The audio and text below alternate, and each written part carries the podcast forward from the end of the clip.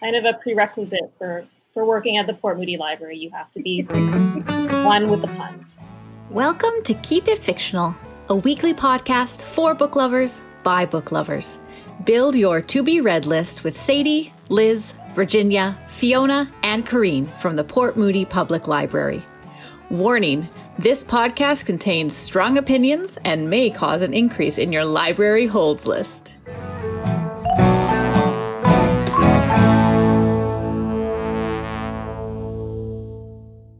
Hello, everybody, and welcome back to another Port Moody Public Library book chat. Now, before we reveal what books we'll be talking about today, let's take a look at who's on our panel again. It's us again. Who would have thought? It's so different. Oh my gosh. Oh my goodness. I'm wearing a different shirt to make it look like we actually, you know, have other clothes besides our sweats. You know, I don't um, own any sweatpants. That's, I feel very sad for you. We need to rectify that, Corrine. Um, but before we go shopping, today we will be talking about books by a Black author. I don't know about everybody here, but did you also really struggle with choosing just one book? It's awful. It was a nightmare. A nightmare. So hard. There are no easy categories. Nope. But these are our picks for you all today. So we hope you'll enjoy them. And we'll start today with Fiona. The book I chose is called March. This is an autobiographical graphic novel of Congressman John Lewis with Andrew Aydin, illustrated by Nate Powell. It spans three volumes and tells the story of Lewis's early life and his involvement in the civil rights movement, focusing on the Freedom Riders. Lewis first learned of Martin Luther King Junior and nonviolent protest through a comic book called Martin Luther King and the Montgomery Story. So it's fitting that this story takes that form. In book one, we learn about Lewis's upbringing on a cotton, corn, and peanut farm in Pike County, Alabama. He learns to read early, studies hard, and wants to be a preacher. But a trip through the, th- the segregated South to unsegregated Buffalo, New York, changes his point of view forever. Becomes more aware of the injustices around him and frustrated with the church's lack of input on the subject. After hearing a speech from Martin Luther King Junior on the radio, Lewis decides to continue with his plans to study at seminary school, but commits himself to fighting for racial justice and social change peacefully, despite his parents' frequent warning to keep his head down. Lewis eventually joins Martin Luther King Junior in the Freedom Rides of nineteen sixty-one, a movement that challenged segregated bus facilities. His work as chairman of the Student Nonviolent Coordinating Committee leads him to become one of the Big Six leaders of the civil rights movement and an instrumental figure in the planning of the March on Washington. Now, I love reading about the American civil rights movement, but it's not something I really find easy to put in context. I'm not good at American geography, and segregation is pretty difficult to imagine, despite the fact that the last segregated school in Canada didn't close until nineteen eighty-three and was in my own home province of Nova Scotia. These graphic novels help provide visual context, and the autobiographical aspects make it feel all the more real. Now when I go into a diner that harkens back to the sixties, I don't just picture the poodle skirts and leather jackets of Grease. I think about what it would have meant to perform a nonviolent sit-in in a place like that. I think about the fact that sixty years ago, there might have been a sign on the door that read, "Whites Only." This is one of my all-time favorite graphic novels. It's a great read for almost any age and will appeal to those who already love graphic memoirs or those who are history readers. But if you're looking to learn more about Black history, get into graphic novels, or want to try something outside of your comfort zone, I guarantee this will be an impactful read. Thanks, Fiona, my fellow graphic novel aficionado. It sounds like a great compilation by John Lewis there. Now we're going to switch gears to a di- different genre, but also by a Black author. And next up is Corrine. Yes, I am very excited to be representing genre fiction today, I think along with some of our other picks. But I am choosing a mystery And the book that I am choosing to promote today is Hollywood Homicide by Kelly Garrett. It is first in a series. The series is called Detective by Day Mystery. And it is about Dana Anderson. And everywhere she goes, whether she is shopping or a gas station or in the washroom, people come up to her and ask, "Do I know you from somewhere? Are you famous?" And no, you don't know her from somewhere. You didn't go to high school with her. And is she famous? That is a little bit debatable. So a couple years back, uh, Dana starred in a very lucrative, very famous chicken ad. Think of like your "what's up" kind of heights of commercial success and recognition. But unfortunately, her career has fizzled a little bit since then, and she is a bit stuck and stalled out in L A. Her parents are also a bit in financial straits, and Dana is struggling to even put gas in her car. So going back to the chicken ad seems pretty good right now, if they will have her. However, one night coming back with her friends, she witnesses a hit and run that ends in the death of the pedestrian is, that is struck. When Dana learns of the fifteen thousand dollars reward posted for any information that leads to the solving of the case, she decides to pick up a little P I work on the side. After all, there are weirder things that struggling actresses have done for money. She teams up with an oddball P I to track down the clues and the culprit, while attending a few movie premieres, doing some vintage shopping, and maybe finding love. The closest equivalent that I can kind of describe this to is the Janet Evanovich Stephanie Plum series. It's snappy and funny, and I love that it really shows you the less glamorous, more working side of L A. Um, Dana is such like a warm, genuine character, but she's so funny. And the author Kelly Garrett is a T V writer um, who lives in L A. So you def that comes across so well in the book. Like, you would love to watch this particular series of Dana Anderson mysteries. It could run for eleven seasons. It could be the next Murder, She Wrote. It's just so fun. So if you're looking for like a smart, snappy, cozy mystery to pick up, I would definitely suggest looking into this series. Great. Thank you, Corrine. You're welcome, Liz. I love how you name dropped Murder, She Wrote. So that's high praise, in my opinion, for your oh, book. Oh, Murder, She Wrote is the greatest series of all time. Jessica Fletcher is the best detective, hands down, best human being that we are have been graced with. I feel like we could do a whole episode on that, but we're going to have to move on right now. And next up, I believe we have Virginia. Now for something completely different. Um, so I picked The Prey of Gods by Nikki Drayden for this category. And this is her debut novel. Um, Nikki Drayden, I read one of her other book, and she's probably going to be the person that I'll read everything and anything that she writes. Um, she's amazing. I don't know where to begin to tell you about this book, because this is just the most banana pants book that I've ever read in my life. One of the most banana pants, just like her other book. Um, so this, maybe you can tell from the cover, it's science fiction. It is set in future South Africa, um, where you got like a lot of new technology going on. There's renewable energy. There is like genetic engineering industry booming in this little town called Port Elizabeth. So everybody has a personal robots and all sorts of great technology. So it's a science fiction, but it is also a fantasy, because in the midst of this is where a demigoddess decides it is time for her to come back to the world and reclaim her power and show herself so that people can worship her. It is fantasy, science fiction. I don't know. It's a genre bender for sure. So the story has sort of from the point of view of five different characters.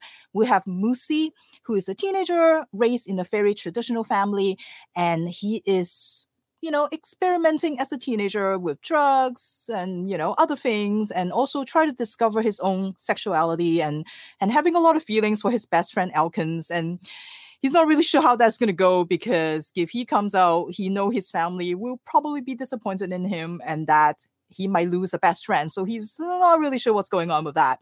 Then there's Nombula, who discovers with the help of this really strange, creepy man in town that she's not just a human. and that she has these special powers and she's trying to learn how to control it and also decide what she wants to do with this power that she has. Then we have Rhea, a pop singer. She's at the top of her career. She's going to have like the biggest concert in Port Elizabeth. Everybody loves her. Everybody knows her songs. But she has multiple sclerosis, and so she's trying to hide that from everybody. The only person that knows about it is her drug dealer, who is supplying her with drugs to numb the pain. And so she doesn't really know how long she can do this for. Then there's Wallace Stoker, a rising politician. Everybody thinks he is so good, he should run for a premier. And he's having pressure from everywhere for him to go the next step, especially from his mother. But all he cares about is to nail this audition so that he could become the opening act for Rhea as Felicity Lyons, the next pop diva that is going to dazzle the world with her song, her voice, and her dance moves. That's all he cares about. So he's trying to figure out, well, do I go with my own dreams or do I go with my mother's dreams? So with all of that, of course, there's also Sydney. Sydney, the aforementioned demigoddess who's trying to take over the world. During the day, she works at a nail salon, trying to make ends meet, and she can use her mind-reading power to find the best, the most complimentary shade of nail polish for all the clients so that they can look fabulous.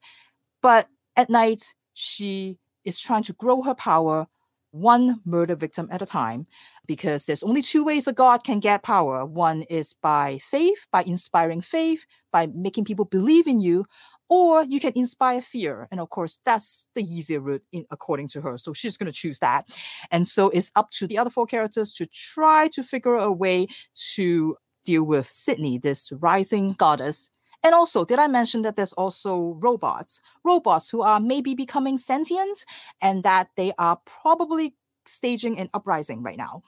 This book is, as I said, banana pants. It is just so crazy. There's like, I I was like, how do how do you come up with this stuff? She is so good at coming up with fresh and new ideas. The book is hilarious. Um, so if you think you have read everything in speculative fiction, if you think you know all the trope, the storylines, I would suggest give this one a try. I bet you'll find something new to you. So this is The Prey of Gods by Nikki Drayden.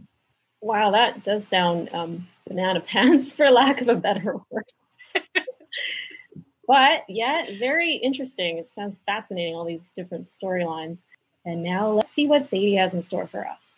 All right. So I've liberated the book from under my cat, uh, who had decided that she was also a fan of uh, my pick today. Uh, so I am going to be talking about A Blade So Black by L L McKinney. And uh, this is the author's debut novel, and it tells the story of Alice. Um, or Allison, but uh, most commonly known as Alice. And the night that Alice's father died, uh, in shock, Alice runs out of the hospital, hides herself in an alley to deal with her pain. Um, she looks up to discover that a monstrous creature is sitting in front of her. And this monstrous creature looks like it is not very happy and it is going to attack her. So just as it jumps up to kill Alice, this young man appears and kills the creature right in front of her.